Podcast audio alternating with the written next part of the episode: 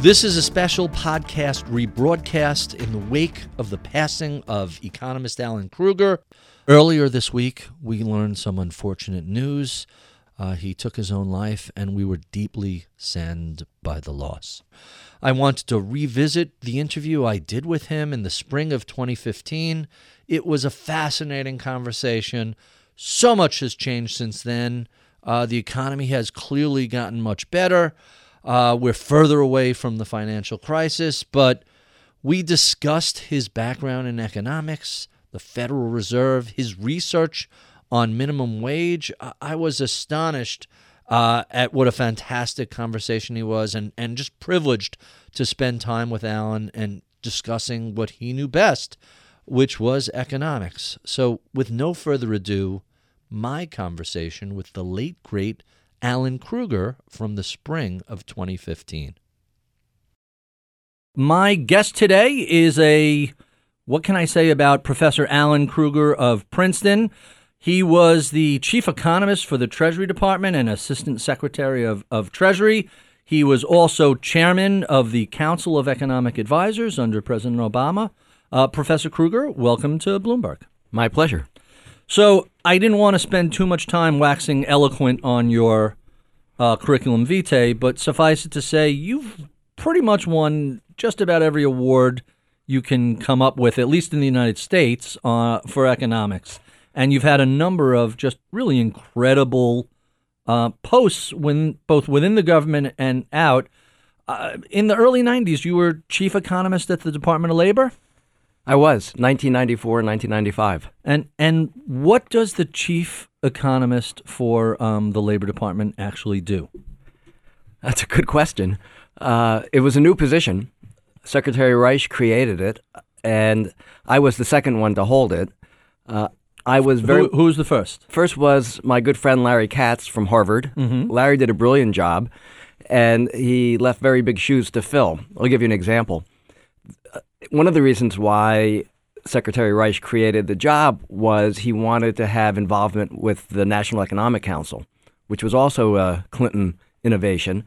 And the way the NEC was set up at that time, Bob Rubin was chairman, and Treasury, OMB, Labor, Commerce uh, were the members. So this was like a think tank, but with all government representatives who were there to advise the, the president and the cabinet. It was the uh, place that ran the policy process. Uh-huh. And it's different from a think tank because it produced proposals that really mattered. And uh, it had a direct connection to the president. So uh, the way that Bob Rubin ran this process was very organized. Uh, the budget went through the NEC process. Um, trade issues went through, and NEC was divided into domestic issues and international issues. Other departments had a separate person who would represent them on domestic and international hmm. issues. Mm. Larry Katz was so uh, skilled uh, that he did both. So I had to fill those shoes and do both, which meant being involved in NAFTA uh, as well as uh, uh, domestic issues like the minimum wage. So, so what were some of the policies that came out of that uh, economic council? So NAFTA clearly was a, a, a, big issue in the 90s. NAFTA was a very big issue. The first Clinton budget, which was after uh, sorry, before I arrived, uh, which I think put us on a much stronger path in the early 1990s. The, the one significant domestic policy that did not come from it was healthcare reform. And I think one of the reasons why healthcare reform in that period uh, didn't do as well as it should have was because it didn't come through the NEC process. Uh, in other words, the way it was formulated with the thought process of what's the impact, what's the cost, what's the benefit, what, what is the thinking behind how some of these policies are developed? Well, economists have, I think, a very systematic approach to think about pol- to thinking about policy issues. We think about efficiency. We think about equity. We think about what's uh, going to use our resources most efficiently, and we think about what's fair. And we divide issues quite clearly in that way, and we make trade offs. And um, now it might mean that uh, a lot of our proposals are not politically feasible, but I think this is a very coherent framework. And the process that was used for healthcare reform was um, much more ad hoc, I would say, mm-hmm. uh, not nearly as systematic. So there's pretty much an ever going trade off between what's optimal and what's politically feasible and what's financially doable? Is that sort of the factors that, that get tossed about? Sometimes you hit the sweet spot. Right. And uh, good policy is good politics, and, and it's nice when that works out. Uh, other times you have to make compromises between what's politically feasible and what will do the most good for the economy. And one of the lessons I learned from having uh, served in uh, the uh, government for five years in my career is that you know compromise is not such a bad thing, as long as compromise leads to better policy, to improvement for the American people. We shouldn't let the best be the enemy of the good. That that's the the classic line. So you were at the Labor Department, and the Bureau of Labor Statistics also has a huge group of statisticians, economists, econometric modelers. Tell for people who may not be quite as wonky as some of us are. Tell us what the BLS actually does over the course of any given month or, or quarter. The BLS is housed within the Labor Department, but it has a tremendous amount of independence. Uh, for example, there's only one employee of the BLS who's a presidential appointee. That's the um, uh, commissioner. Everyone else is a career civil servant. The Bureau of Labor Statistics, together with the Census Bureau, conducts the monthly household survey, the current population survey, which produces the unemployment rate. It also does a survey of establishments. Uh, nearly 400,000 establishments are interviewed on a monthly basis. And what is amazing to me about the BLS, those are its two most important products, although it has many others, is that on an ongoing basis, it collects, analyzes, and releases those data every month. And if you think about one, an enormous effort that is, and to do it as carefully as they do it is, is quite impressive. And I think they are given a tremendous amount of respect and they've earned a great deal of credibility because they do it in such a professional way. They collect other data also. Uh, I would highlight the Employment Cost Index. And I think the Employment Cost Index, what exactly is that? the ECI, Employment Cost Index, is a measure of how much uh, it's costing for employers uh, to pay pay their workers, and it includes not only wages but also uh, health insurance benefits, pension benefits, vacation time. It's calculated very much like the Consumer Price Index in that the BLS goes back to the same companies quarter after quarter, looks at the same jobs, and looks at what's happening to compensation costs within those very narrow categories. We left off earlier talking about um, uh, the Economic Council. As chairman of the president's economic advisors, that's also part of that council. Is that is that correct? That's right. The chairman of the CEA plays an important role within the National Economic Council. So I think people are aware of um, what the CEA is. They know they're the you as the chairperson is the advisor to the president, but I don't think people have a clue as to how that works either within the White House. Are you guys proactively suggesting policy, is the president coming to the council and saying, "Hey, I have a question about this"? Uh, this minimum wage issue. What does it mean if we raise the minimum? wa- How does that work? What's the back and forth with that? It works in both directions. There are instances where the uh, Council of Economic Advisors would make proposals, typically within the NEC process, where they get vetted and reviewed, uh, and other relevant departments would uh, add to the analysis and help put together the proposal. Uh, and then there are other times where the president says, look, go back to the drawing board, come up with more suggestions in this area. Or, uh, y- you know, the way I think about education is like this here's what I think you should develop a proposal on. So it works in both directions. So I was I mentioned the minimum wage earlier, and and you have an expertise in not only uh, labor economics, but you've studied the minimum wage extensively. Let, let's start out with Walmart in February, and then a month later it was Target and TJ Maxx, and then after that McDonald's just announced a, an increase in, in their low wage workers to up the, the minimum wage. In fact, they want to pay a dollar above the minimum wage. What does this say about the economy today? What does it say about where we are in the economic cycle? I think it says a couple of things. First of all, uh, when it comes to the labor market, the invisible hand doesn't always work perfectly. Sometimes the invisible hand needs a little bit of help. In the past, when we were in a situation like we are today, where the economy is getting stronger, the job market is uh, clearly tightening, a minimum wage increase helped the labor market to clear. And what we're seeing from companies like McDonald's and from Walmart is they are stepping in and they're raising their wages across the board. They are stepping in to set a minimum wage, impose it on themselves. Uh, that's not only market forces, that's also, I think, a reflection of the fact that the labor market is a social entity and worker morale is important. Uh, I think these companies will find that when they raise when they raise wages, they're going to get greater productivity from the workers. They'll have lower turnover.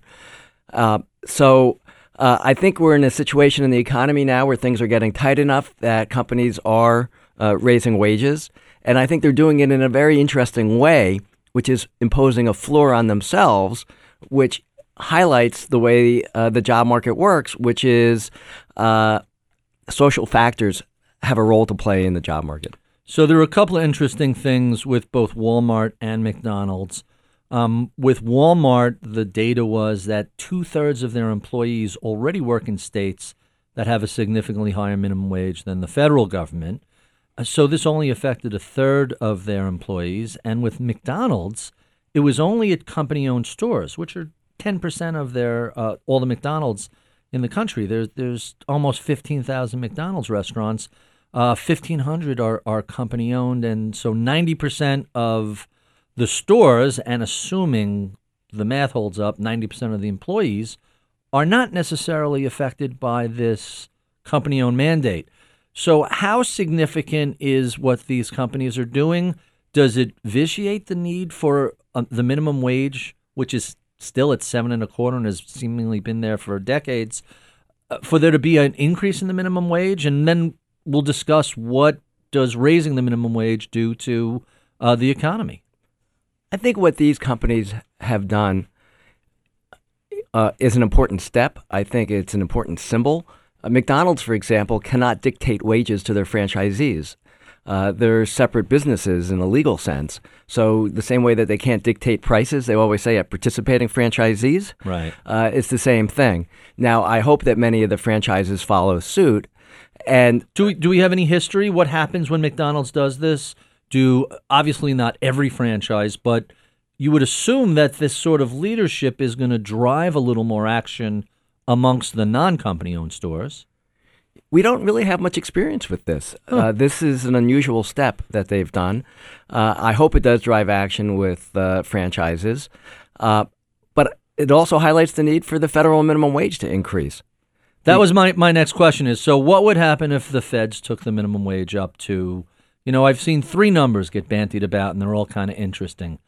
At $10 an hour it's a significant increase in the states that haven't raised their minimum wage. At $12 an hour, essentially you get the inflation adjusted number from pick your point 68, 72, whatever it is. And then $15 an hour takes a full time person working 40 hours a week and pretty much gets them up to a level. And we could talk about Walmart as well as the fast food industry where they're no longer dependent on state and federal aid. I think doubling or more than doubling the minimum wage is a big step at once for companies to absorb what we've seen in the past, if the minimum wage went up to the equivalent of $10 an hour, that's something that companies mostly can absorb. And in the past, when states have raised their minimum wage to that level after adjusting for inflation, we haven't seen uh, job losses. In fact, what we've seen is that employees have more money in their pockets and they spend that money, and that tends to help the economy overall. Net, net it's a, a, a modest increase in minimum wage, or at least keeping up with inflation isn't a job killer because that's always the the issue, right? People always say there was a great study done where there was a change at a, a, border. I think it was New Jersey and Pennsylvania, and on one side of the border, the minimum wage went up, and a mile across the border, there was another one. Uh, describe what happened there. Well, that was a study I did in the early 1990s with my colleague David Card. And to our surprise, I thought we were going to find that when New Jersey raised its minimum wage, the fast food restaurants would have grown more slowly, fewer of them would have opened. And in fact, we saw the opposite. They grew uh, at least as much, probably a little bit more than the fast food restaurants on the other side of the border. And we also found if you look within the state, within New Jersey, the areas of the state where the minimum wage was already above the new minimum uh, and wages didn't rise, uh, they didn't grow as quickly as the parts of the state where wages were low and wages were boosted by the minimum wage. And I, I should add, Barry, that that was a study. I think that study was a turning point in research on the minimum wage. Most of the subsequent studies have reached the same conclusion, and there's been some work, uh, very careful work, looking across counties uh, using uh, government reported data from uh, government tax records, for example, which tends to find the exact same result uh, that at modest levels, the kinds of levels that we've historically seen in the United States, minimum wage increases do not have an adverse effect on employment. Let's talk a little bit about the Federal Reserve. What started in the weeks before we recorded this was former Federal Reserve Chairman Ben Bernanke launched a blog. Go figure, the Fed chairman is blogging, and kind of got into this epic debate with Lawrence Summers, Secretary of the Treasury in the first Obama White House, about the concept of secular stagnation. So, so let's talk about all this stuff. First, what do you think about the Fed chief blogging? I, I think it's terrific that Ben Bernanke has started a blog. Um, he uh, has, I think, quite a bit to add to the public debate on these issues. Ben was a colleague of mine at Princeton for two decades. I learned a tremendous amount from him at the university. Uh, I worked with him when he was chairman of the Fed. Uh, so I look forward to reading what he has to say. So, and that Princeton economics department, Bernanke, Krueger, Krugman, who else, who else is in that department? It, it, Alan Blinder. Blinder. I mean, that's like the, you know, the murderers row on the Yankees back in the in the old days. So, Let's talk secular stagnation. Larry Summers' thesis, and it's been uh, Bill Gross, the new normal, and a lot of people have said this is hey, we've come off a multi decade period of growth and expansion, and now, post crisis, it's going to be ugly for decades. What do you say about that? I'm skeptical of, of that view. Uh, I think the U.S. economy historically has managed to grow against a lot of obstacles. I think that will happen again. Uh, I think the financial crisis did have a lasting effect. On the other hand, I put a lot of confidence in the ingenuity of American entrepreneurs. You know, the sensation I always had coming out of the financial crisis that was very 1970s like. I was a teenager in the 70s, and I just, the word malaise really sums it up. And people in the 70s thought America was over, they'd never regain their mojo, and then the next thing you know, the 80s hit and everything from technology to semiconductors to the internet to mobile uh, the universe exploded. And and that it's always been a bad bet uh, says my pal Larry Kudlow betting against America. Is that a is that a fair statement I think that's absolutely right I mean if you go back uh, to uh, uh, the end of World War II there were economists who thought exactly what you just said that malaise would set in. Uh, even Paul Samuelson uh, thought we would slip back to a recession. And then others said, you know what? We've got very creative entrepreneurs. Uh, they'll figure out new products. There was a lot of pent up demand coming out of the war then. Immigration helped to fuel the U.S. economy. And I think those forces can, work again. And, and, you know, you go look at the equity markets from 1946 to 1966 that's an epic bull market. That's a huge run, only surpassed by the next malaise at 1982 to 2000, another epic bull market. So let's turn our attention now to interest rates. Rates are low. They seem to be going lower. They're low around the world. Germany's interest rates are now below Japan's interest rates. If you want to buy bonds um, from the Swiss, they will charge you for the privilege. It's a negative interest rate we've never really seen an environment where rates are this low. And what does that mean about the economy? And what does it say to us about the impact of, of central banks? This has been an extraordinary period, there's no question. It's hard to believe there aren't sufficient investments that could be uh, taken by uh, private companies or by uh, the government uh, at such low interest rates that, that they would make a, a lot of sense. Uh, I think we're seeing some big imbalances in the world economy.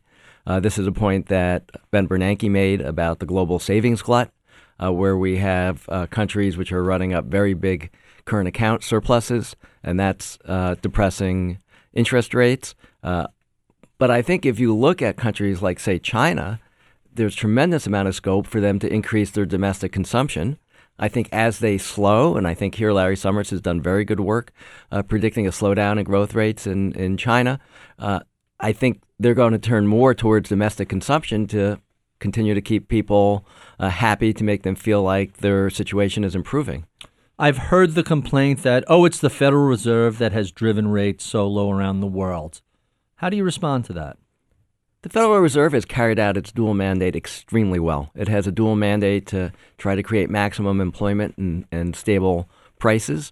Um, Full, so create jobs and reduce uh, inflation. That's and keep really... inflation steady. Mm-hmm. It's shooting for around 2%. It's not too far off of that in the grand scheme of things. So uh, I think the Federal Reserve has helped the economy tremendously over the past five years. I think we're in a much stronger position than, say, Europe because of the actions our, our central bank has taken. You have a background in labor economics. You've done a lot of studies, a lot of re- really interesting things um, with labor. So let's talk a little bit about the labor force, this whole recovery. One of the things we hear all the time is, gee, there's a lot of slack in the labor force. What does that mean for a layperson? Slack means that we're not using all the resources that we can be using. And the implication of slack is that it puts downward pressure on wages, which would then put downward pressure on inflation. Are we coming to the end of the slack period of, of the cycle for for labor? Is is that the positive read in this? I think we are. Uh, I think what we've seen with the decline in labor force participation is what you would expect given the aging of the workforce, given that women's labor force participation peaked in the early 2000s, um, and given that we had so many long term unemployed, it's the natural evolution of the job market that they exit the labor force, and that's what's been taking place. So, so let's describe this. When when we look at the population, you have the total civilian population in the United States is 310 or so million people. We then have a labor force all the people who are either working or essentially looking for work at 155 or so. Where are we? Ballpark 155 million. And then you have people who are leaving the labor force. They basically said either they're retiring or they just kind of give up on looking for a job. And people have been making a big deal about the declining participation rate in the labor force. If I'm hearing you correctly, you're saying some of this is a function of just the aging of the baby boomers. You have 60,000 people a day retiring. And some of it is just the peak participation of women. Explain that a little bit. What had been fueling our rise in labor force participation from the 1950s up until 2000 was more and more women joined the labor force. That reached a peak in 2000. To puzzle why, labor force participation has since declined for women. It declined in the last recovery, so this is not new in the current recovery. And it's declined in a pro- pretty broad base uh, well educated women as well as less educated women, women with children, women who are not married and don't have children. So it's been a, a pretty ubiquitous phenomenon. And that had been fueling the rise in labor force participation. And now we're starting to see a little bit of a reversal of that. We've seen a little bit of a reversal over the last decade. So, more recently, the labor force participation rate seemed to stop falling and actually started to increase. Is this just a little noise in the data series, or, or perhaps we seeing that drop come to a halt? Uh, I think that's noise. Uh, I think at best we could say labor force participation has stabilized. Maybe some of the young people who left the labor force to go back to school are coming back. I think mm-hmm. that's a positive sign. But that's against the backdrop, as you said, of increasing number of baby boomers reaching the retirement age and retiring. So we've been talking a little bit about baby boomers and we've been talking about that post World War II era. Let's talk a bit about the middle class, which, based on what we've seen recently, almost appears to be a, a post World War II phenomena. Fo- following World War II, you had everybody come back. Uh, you had all these uh, servicemen come back on the GI Bill, and it seemed we had this giant multi decade boom, and the middle class just exploded in terms of size and wealth. And that seems to be unwinding. Uh, what's really going on with the middle class these days? The middle class has been under a lot of pressure, and uh, we've seen the middle class shrink. I think that's unhealthy for the economy. I think it it's one of the reasons why we are facing problems when it comes to aggregate demand, because the middle class tends to spend their income, unlike uh, very high income people who have a higher savings rate. And I think it's bad for the country because I think our country works better when we have a broad middle with a common interest. So when we look at the people who are doing best in the country, the, the top 1% has done really well. Top 10% has done pretty well. But when we take the top 1% of the top 1%, the 0.01%, they've done phenomenally well. What what is behind that trend? They've done well uh, in part because uh, there are uh, people there who've come up with new products, uh, very innovative uh, people, in part because they're people who inherited wealth. And increasingly, that top tenth of 1% are going to be those who inherited their wealth as opposed to those who were successful entrepreneurs. But also, we've seen enormous changes in the bottom 99%. You know, if you look along education lines, uh, I find the following calculation quite revealing. If you took the top 1% and said, we're going to keep their income at the same share as it was in 1979 and redistributed that to the bottom 99%, if one could, uh, that would raise the average family's income by about $7,000 a year. But if you then compare uh, a family where you have a household headed by a college graduate versus a household headed by a high school graduate, the difference in their earnings since 1979 uh, has increased by $23,000, over Wow. three times as much. So it's not only the top 1% that's causing the shifts in inequality that we're seeing and putting pressure on the middle class. You know, one of the fascinating stats I saw related to that was the unemployment rate amongst people with college degrees and then the unemployment rate amongst people with graduate degrees or science, technology, engineering, or mathematics degrees. It was low, low single digits, even when the unemployment rate was 8 9%. It was in- the twos. Quite amazing that there's a, such a strong demand for those sort of uh, employees. increasingly the U.S. economy has been demanding workers with higher levels of skills, and you see that really throughout the distribution. Uh, not just graduate degrees, but if you compare people who have skills in manufacturing, skills in welding, they're doing better than people who have uh, uh, just a high school degree and not a specific training in an area. BLS, one of the things we talked a little bit about the Bureau of Labor Statistics earlier. I found that anytime I had a question about a report or anything that came out, I had the ability to pick up the phone and actually get that economist on the phone who would walk me through what they did. Is this pretty standard operating procedure there? I, I was astonished by that. BLS is a very transparent organization. They're there to help. They want people to understand what it is that they're doing. They don't want people to misinterpret their data. So they're very open in that in that way. What is it like producing the sort of data they crank out every month? How, how many economists and statisticians work there? And what is the process like creating those models? Well, it's more data than models. You know, it's really more uh, interviewing households, interviewing businesses. For the unemployment report, the Census Bureau, on the behalf of the BLS, goes door to door to f- over 50,000 households That's every month? every month. Now, they don't go door to door every month. They go door to door the first time they interview them. And then they say, next month, is it okay if we call you? Mm-hmm. But on a rotating basis, they're interviewing over 50,000 households a month, uh, giving them a short questionnaire. And then they're processing the data, uh, screening out mistakes. Uh, uh, if somebody misreported their income, for example, uh, and then producing the unemployment rate and related statistics. This is all done by career employees. Uh, they don't inform the administration about the results until the night before uh, the data are released to the public. So the so the president gets a phone call. Hey, tomorrow's non-farm payroll, one hundred twenty-five thousand. He finds that out twelve hours before everybody else. The president uh, receives a visit from the chairman of the Council of Economic Advisors Oh, really? uh, with a memo in hand describing uh, what the next day's report will be. The chairman of the Federal Reserve uh, receives uh, a, a one page sheet uh, called the chairman's data sheet with some of the key statistics that are going to come out the next day, uh, also provided by the chairman of the Council of Economic Advisors, as does the Treasury Secretary. So, so I picture someone with the briefcase that's handcuffed to the uh, the the secret agent walking into the Federal Reserve, walking into the White House.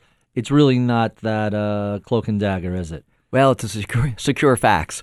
A secure fax. Oh, that's fascinating. And um, one of the things I found fascinating about the BLS was about 10 years ago, maybe a little longer, they changed the birth death model. And this caused all sorts of, of mayhem amongst the uh, tinfoil hat types. For people who aren't economic wonks, what is the birth death adjustment? well, this is really inside baseball, but in the establishment survey that the BLS does every month, they don't do a very good job bringing in new companies, or if a company has failed, they don't know for sure that it failed. Maybe it just failed to respond. It doesn't mean necessarily it's gone out of business. So to adjust for the births and the deaths, they have an additive factor. Could be positive, could be negative, and that's based on information that's coming in from payroll tax records, where the BLS could judge how far off it's been in recent months and use that to make an adjustment. I think the outside world tends to focus a lot on the birth death model uh, as uh, opposed to uh, the data that's coming in and the data that's coming in from the establishments are really much more important than the birth death adjustment. We had terrible news this week with the passing of the great economist Alan Krueger. It was my privilege of speaking with him in the spring of 2015. And this is a continuation of that conversation where we get more in depth and get into the weeds about economics, the Federal Reserve, and the labor markets. My guest today, Professor Alan Krueger, not Krugman, not Alan Blinder, Professor Alan Krueger. People get that wrong all the time, don't they? All the time. Krugman and I, we get each other's mail. True story. About 10 years ago, I my office was 300 Park Avenue. I have a cousin with the same name as me, Barry Ritholtz. He's a lawyer. He was working for Golden Tree Mutual Funds. There's no T at the end of his name, so he's OLZ. And we're in the same building, and we would get each other's mail. What are the odds that someone with the same name. And it's not, ex- you know, if you're John Smith, statistically, right. But uh, it was just always, uh, always sort of, sort of fun. So Krueger, not Krugman. Um, I have so many other things I want to, I want to talk to you about before we have to send you on, on your way. We talked a lot of, a lot of misconceptions, a lot of errors people have. What, what do you think about economics or the BLS data, whatever? What do you think is the biggest misconception about economics out there? Well, I don't know if it's a misconception. There's kind of a, a paranoia that the BLS is a tool of the administration and is pressured to come up with uh, particular results. And you know, former I'll say this former GE CEO Jack Welch, right before the November 2012 election, there was a fairly decent employment number, and he infamously tweeted out, "Hey, those Chicago guys will do anything to win an election." They doctored these numbers, and and people were really astonished about it. He ultimately ended up getting pissy with Fortune, quitting, storming off. How often do you run into, oh, the president is manipulating these numbers? What was unusual about that episode, and I remember it very well, it was October of uh, 2012, the unemployment rate fell from 8.1 to 7.8 percent, and he not a giant drop, a, a, fairly a healthy fall, but not anything ridiculous. Certainly, look, look, certainly not unprecedented. Look at it with hindsight. It's now five and a half percent. We were clearly on a path then when the mm-hmm. economy mm-hmm. was getting better, and he was denying it. Um, and uh, I was uh, asked to respond to what he said, and I'll, I said then what I'll say today no serious person doubts the credibility of the Bureau of Labor Statistics.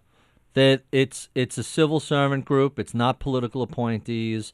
Only one person in BLS is a presidential appointee. That's you all said true. earlier the commissioner, and all these people are just lifetime economists, statisticians, and others. Look, the the numbers may not be perfect, but it's not some grand the president is telling them. Now, we to be fair, we've seen massive changes in the way things are done that have had a tendency to have an upward bias. We we talk about uh, the civilian labor force when you had a, a, chain was it I don't remember if it was Korean War or Vietnam Vietnamese War. Somebody changed how that was counted to not include military and it had a beneficial effect. There have been tweaks like that. Look, when the Bureau of Labor Statistics makes changes, it does it in a very deliberate fashion, usually with an outside group giving it advice. It made a major change in 1994 when it redesigned the survey, which probably raised the measured unemployment rate.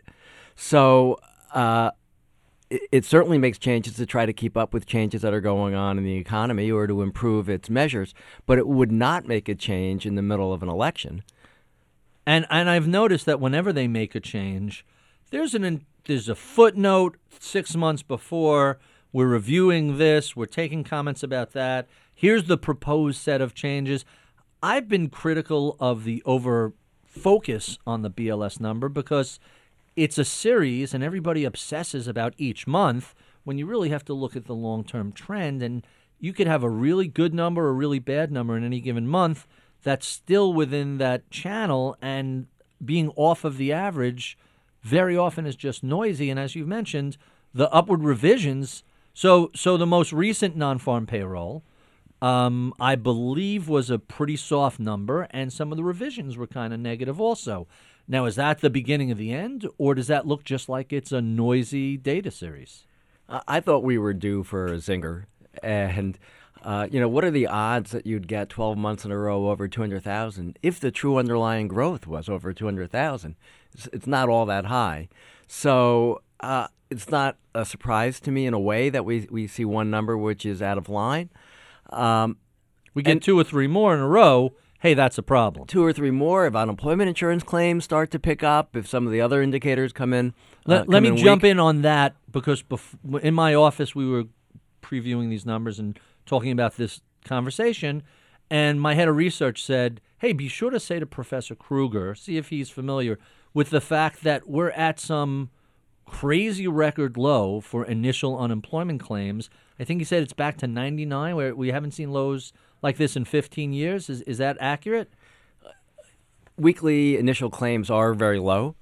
Uh, I think we have seen them this low in the, in the recovery, but they're at the lowest point that they've been in the recovery.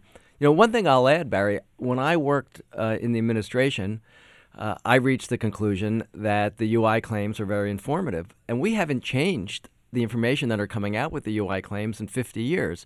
Why don't we try to extract more from it? Which industries are laying off people? What education groups? Which age groups? And that's something which the Labor Department has been looking into uh, into doing. So, in other words, take the data and try and slice it a little finer by by sector, by education level, by geography. Exactly. What what else do you look at there? Well, those are the main things, A- and um, they do produce it by geography already. They do that with a week delay, uh, so that's already available. But I think we could learn a lot from industry because we know that manufacturing and construction tend to be more cyclical industries, and in some sense, they're leading indicators.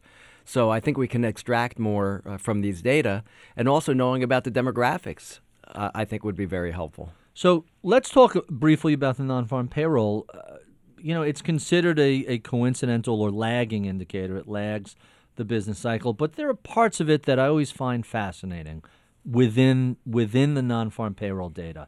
I've always found the numbers for temp help to be very insightful because if companies are unsure about where we are in the economic growth cycle, but they're starting to see a slight uptick in demand, they might hire a bunch of temp workers, and hey, if it works out, they become full time workers. I've argued that that's a little bit of a leading indicator. How wrong am I? Uh, I was going to say you're pretty much in line with the research. Okay. And the research has found that temporary help trends are a leading indicator. And then what about um, hours worked? That's another thing. When you start to see the hours tick up, it's always easier to say to somebody who's got 20 or 30 hours, hey, here's a little more time instead of going out and hiring a brand new person. Well, hours worked are extremely important for a number of reasons. One, uh, because it says how much labor is being utilized in production, and that can be more important if you have a two tenths, three tenths of an hour increase uh, Uh, in weekly hours. That could be more important than the headline jobs number in terms of total labor input. It's also important to people because it affects the income that they're receiving. So I closely watch hours worked. And one thing I'll mention, which I don't think has gotten enough attention, is everyone's focused on the slack that's coming from workers who are part time who want to be mm-hmm. full time. But hours worked are actually reasonably high and back to where they were before the recession. That was the question. So where are hours worked? Because I remember 09, 10, when you're coming out of the, we were in like 30.1 in that range. I don't remember if we got below 30, but it was really the bottom of, of the 30s. Where, where are hours worked now? They're back to where they were in 2008. And if you draw Pre-crisis. pre-crisis, uh, uh, 2007, they're back to where they were in And 2007. How many is that per week on average? Uh, it's in the 30s, but I couldn't tell Upper you offhand. 30s, mid 30s? It- Because I no, it- normally should know this off the top of my head, and I don't. So he's going for the secret facts uh, that he got from the Labor Department. No, when I was Well, we on just saw this Tom announcement. Keene show, I got some blue sheets which had it, but I don't. I'll- I'll I pull don't it up recall. while- while it's we're thirty talking. something. So, but it's a significant improvement, and we're back It's to a significant improvement, pre-crisis and levels. it's back to the trend that we were on prior to the crisis. It's So actually in a little other words, above it's that going trend. higher. Yes. So we've returned to trend, and so that's kind of that's kind of fascinating. So I don't think there's that much hidden slack in terms of work hours. So you had mentioned, um, let's let's talk a little bit about the Fed. You had mentioned you thought the Fed had done a really good job. You know, what didn't happen this recovery, whether it's the Fed or Congress or what have you, that would have made it better, faster, stronger? Well, I think Congress made a major mistake with the sequester. We cut back discretionary spending. We did it in an arbitrary way. We should be investing more in research and development, more in infrastructure, more in education, and Congress cut that back. Uh, on top of that, I think Congress could have extended the payroll tax cut into 2013. We had it in 2011 and 2012. Uh, And why is this still that just mad pursuit of austerity, that misguided pursuit of austerity? Has that argument been laid to rest when you see the austerity put in place by Europe and the much more moderate austerity in the United States? How the two two regions have recovered? I don't know if it's been put to rest, but I certainly uh, take that as pretty strong evidence that the U.S. is doing better because we pursued a different fiscal policy and a different monetary policy, for that matter. But we were pretty in terms of historical fiscal stimulations. You had the the stimulus plan, but it was different than previous stimulus plans in that a big chunk of it was temporary. It was temporary tax cuts. It was temporary unemployment extensions. It wasn't like a massive infrastructure build out. And then you had all these ongoing layoffs at the state and local level. So net net, up until only a few months ago, total government hiring um, has been a drag on employment. Yeah, absolutely. You know, if you look at the big picture, which is government spending, including state and local together with federal, the stimulus only lasted about three quarters. It was just uh, the end of 2009, early 2010, and since then it's been phasing out. And One I'm- might have said in 2009 that a risk of this stimulus was that it would become permanent, but that hasn't happened. And if you look at state and local governments, while they were receiving support from the Recovery Act, from the stimulus bill, they weren't laying off teachers and firefighters and police. And it was only after that money ran out that we saw layoffs reach really historically high levels in the state and local government sector. Right, and when we look at the 2001 recovery, that was a huge additive to to what the economy was doing. 2001 and the early 80s. So only Democrats seem to be uh, uh, president when fiscal policy is working against the recovery. Well, well, my argument has long been that the party out of power, and I hope I'm not engaging in any false equivalency here, but the party out of power always complains about budgets and deficits, and you know they're arguing what they're really doing is arguing against the policy of, of the opposing party, and Republicans do it and, and Democrats do it. It just seems that this time with this president, it was an effective argument that had gained traction from people who previously were the furthest thing in the world from deficit hawks. You know, if you supported uh, Medicare Section D and unfunded tax cuts and and a war of choice in Iraq, you're spending a lot of money. I'm not arguing about those policies. You're not a deficit hawk if you're going to deficit spend for those things.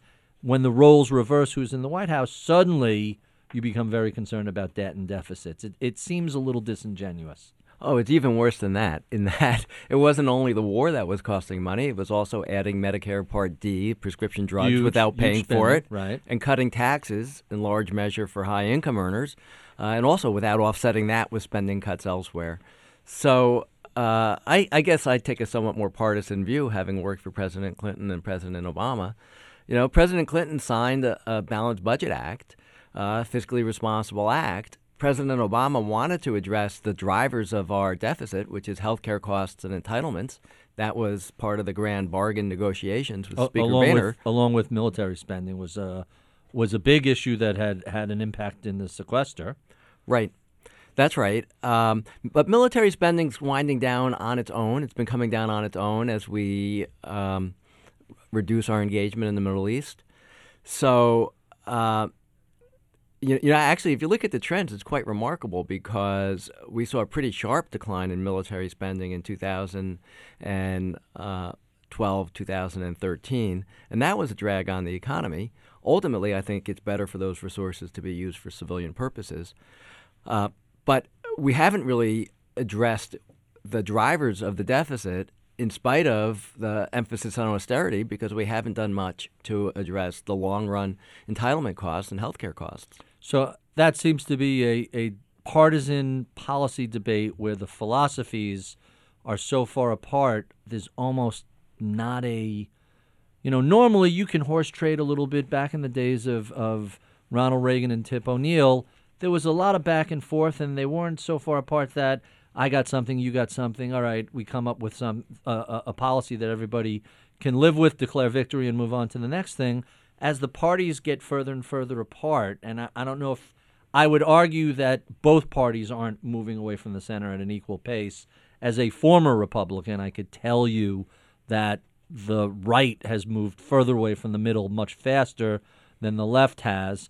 Um, I haven't changed my. You know, I grew up a Jacob Javits Republican, which today puts me to far to the left of you know anybody who's a Democrat and half of the anyone who's a Republican and half of the Democrats. By the way, I just pulled up the BLS data. Manufacturing work week decreased That's- 0.1 hours to 40.9. Manufacturing work, work week's always longer. And then um, total uh, employees on private non-farm payrolls 34. declined 0.1 to 34.5. Yep. So, but that's still substantially above where we began. Uh, 34 and a half is normal. Mhm. You know, That's that- about average? That's, that, that's, I would say that's about where you would predict we should be based on the trend before the recession. factory overtime 3.4 hours. Is that considered substantial? It's high. That's high. And, you know, the uh, durable goods sector has made a remarkable recovery. You look at the auto sector, it's made a remarkable recovery in this uh, economic climate. So let, let's talk about that because it brings to mind a really fascinating conversation I had with Jonathan Miller, who is uh, um, one of the best known real estate appraisers. He's on all the time with Tom and others. Wherever credit is tight, that sector is doing poorly. And wherever there's loosening of credit, such as automobiles, you know, people are now saying, hey, we have a subprime problem in automobiles. We're on a pace to sell 17 million automobiles in the United States. That's a record number, even as total miles driving. Still, I think, are we still below where we were pre crisis? I think so. There, there was a huge dip. We've recovered some of it. I think we're about halfway back. But that's a massive number, 17 million. It's remarkable. I mean, it shows how much pent up demand there was. And it also shows, I think, that our auto companies are doing a better job. They're producing better cars. If you look at Chrysler today, it's a totally different kind of car. And now owned by Fiat instead of. Uh, and same thing with GM. When you look at GM, I'm not a GM guy, but I have to tell you, the the the uh, Cadillacs that have come out are really nice. The new Corvette is a spectacular car, and their competition for the Camry and the Accord. Um, it begins with an L, and I'm, I'm not accessing that word. Lexus? No, no, no. The Chevy Lumina is it? Maybe it's Lumina. Oh no, it's the um Impala, the new Impala. I, you think of Impala, you think of a giant car, but it's their Camry slash Honda Accord competitor. Th- They're winning all sorts of awards. It's amazing how far the U.S. auto industry has come post bailout. Yeah, absolutely. Uh, I actually just wrote a new study together with Austan Goolsbee, who was my predecessor as chairman of the CEA, on the auto bailout. And it has been far more successful than we expected in 2009. Um, I find Austan to be a fascinating guy. I was on a panel with him in, in Las Vegas some years ago about the bailouts, and the conversation was why don't we do for the banks what we had done for GM and Chrysler? You know, it always seems that when there's a Wall Street person as um, Treasury in, in the Chief Treasury Department, Wall Street gets treated well. When you get a like you did in the most of the prior century, when you have an industrialist or a manufacturer or somebody from that side of um, the economy, uh, Wall Street doesn't seem to get bailed out. The manufacturers get bailed out. Is that just the nature of people protecting their own industry? Or asked differently, why did we not treat the banks the way we treated GM and Chrysler? Well, it's a very good question. Uh, first of all, uh, I was involved when uh, Tim Geithner was secretary, and Tim really is not a Wall Street person. He was a public servant. He spent his whole career at, at Treasury or the IMF or then the New York Fed. But people have accused him as president of the New York Fed being very close to Wall Street. Is, is that not an accurate description? You know, I think he should be judged by his actions, and I think he was consistent in the principles that he applied to the bailout to the extent that he could have been. He was constrained by the law. Um, I think he did a remarkable job uh, protecting taxpayers. You know, all of the money came back, and then some, of the money that went to the financial sector during the bailout. Uh, he protected our system of uh, the uh, hierarchy for investors and bond investors and senior uh, uh, creditors. and I think our recovery is a lot stronger because of the very difficult decisions that he, he was forced to make. Um, the uh, role of banks, I think, is pretty special in the economy. So I think one could make a, a case for treating the financial sector differently in the midst of a financial panic. Um, the problems that the auto companies were facing were very long in the making, and they needed to restructure. It was not just a, a temporary uh, problem that they were facing because of a run on banks, uh, which was, uh, in, in some sense, the, the issue in the financial sector. So uh, I think one could fault the financial bailout. Personally, I would have liked to have seen us put more restrictions uh, on the banks when it came to lending. I would have liked to have seen some requirements, which eventually were put on. They were were done, eh, for example, in the Small Business Lending Fund to encourage banks to lend more to small businesses. Uh, I would have liked to have seen the executive compensation restrictions last longer. Um, but having said that, uh, I think the stress tests and the um, uh, use of TARP funds uh, did rescue the system, did uh, make it possible for the recovery to begin. So uh, two two bullet points. Uh, one observation and, and a, then a question I have to ask you. One, my, I'm an automotive enthusiast. I love cars. My mother will tell you, car was literally the first word I ever said.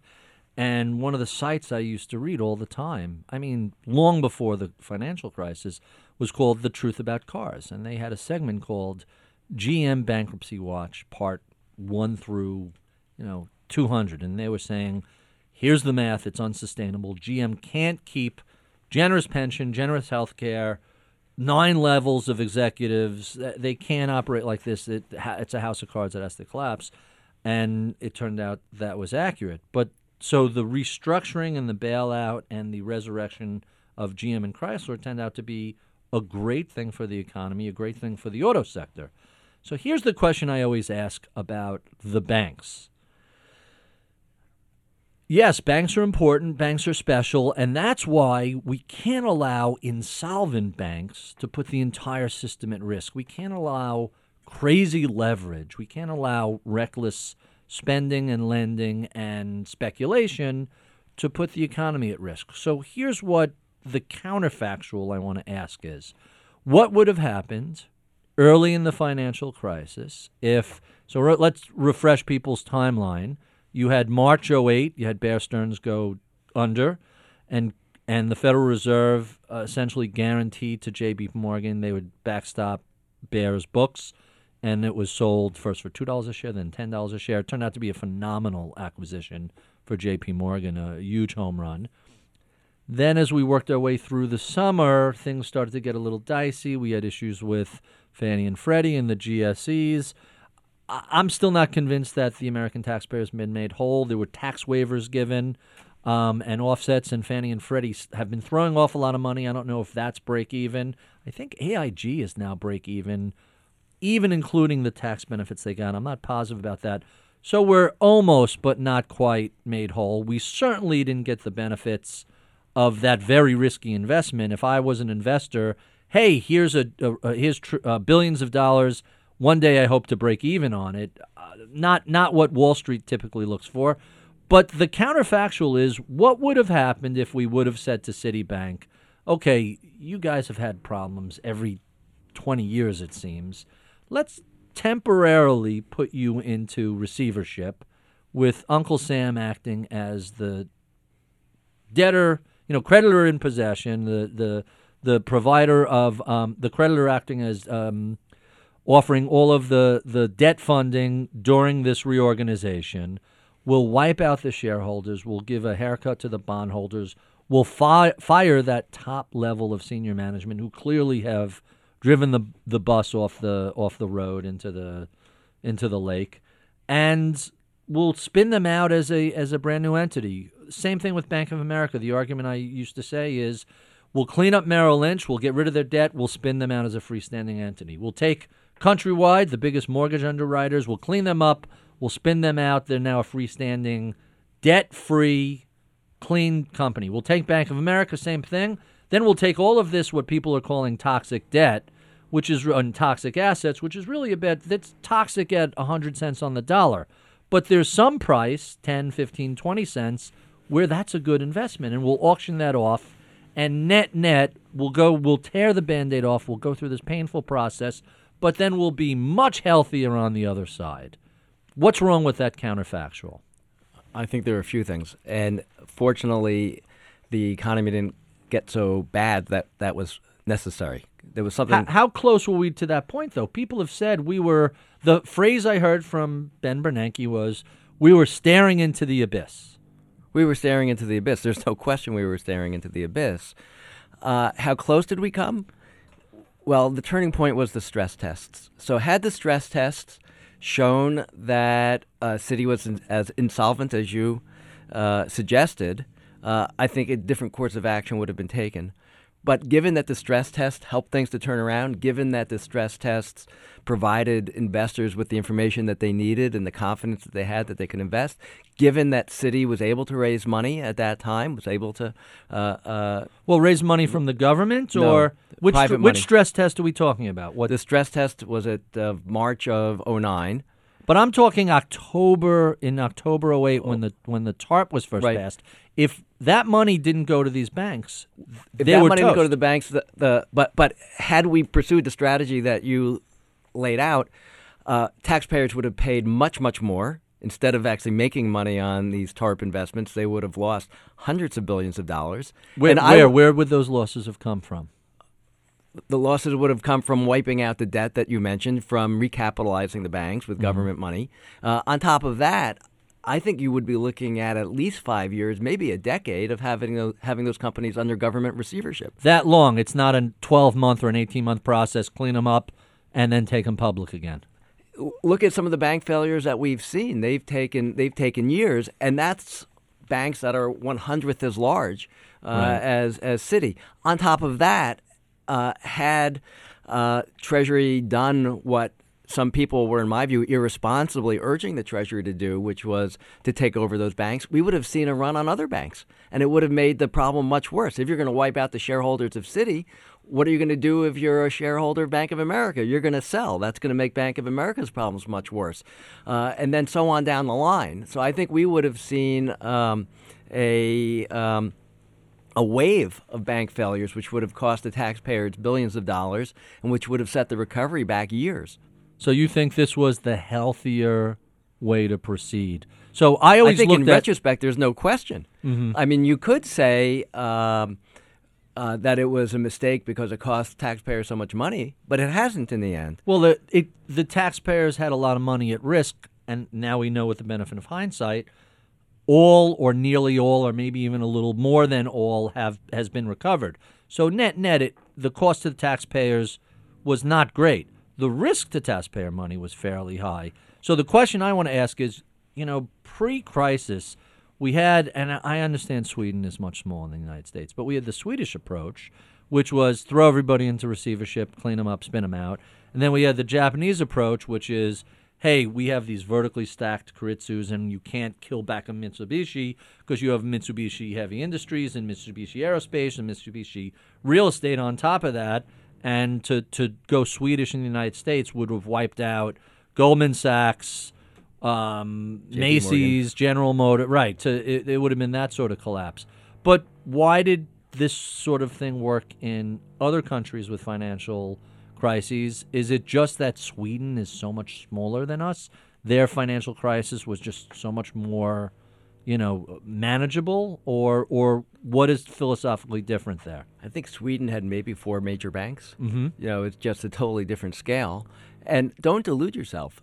Taxpayers would have been at tremendous risk if the government would have taken over the major banks in the U.S. So it's not as if a risky strategy was pursued and it paid off, and you got to take into account the cost of the risk. There was risk on either side. So it's it was a choice amongst risky strategies. It was the least bad solution. the least bad solution. So let, let's go back to the Fed a second. What else should the Fed have done? And and I have to remind people, there were many very creative, very innovative policies put into place. If anybody was going to be the perfect Fed chairman, it was the guy who was the student of the Great Depression and who was committed to not repeating those mistakes. So, it, what else could or should the Fed have done post crisis? a couple of things. And uh, first of all, I think the Fed could have done more to prevent the crisis. It could have raised lending standards. And that's something that Ned Gramlich had advocated for within the Fed. And I think it had to do with the mindset of the Fed, which is probably still there, that the banks could regulate themselves, that it didn't need to be very So, proactive. so let, let's back. Let me interrupt you right here. Ed Gramlich was a Fed governor who had gone to Alan Greenspan, who was the Fed chairman, and said, "We have a problem. We have a problem with subprime lending. We have a problem with predatory loans. We have banks mending, making loans to people who clearly can't pay them back.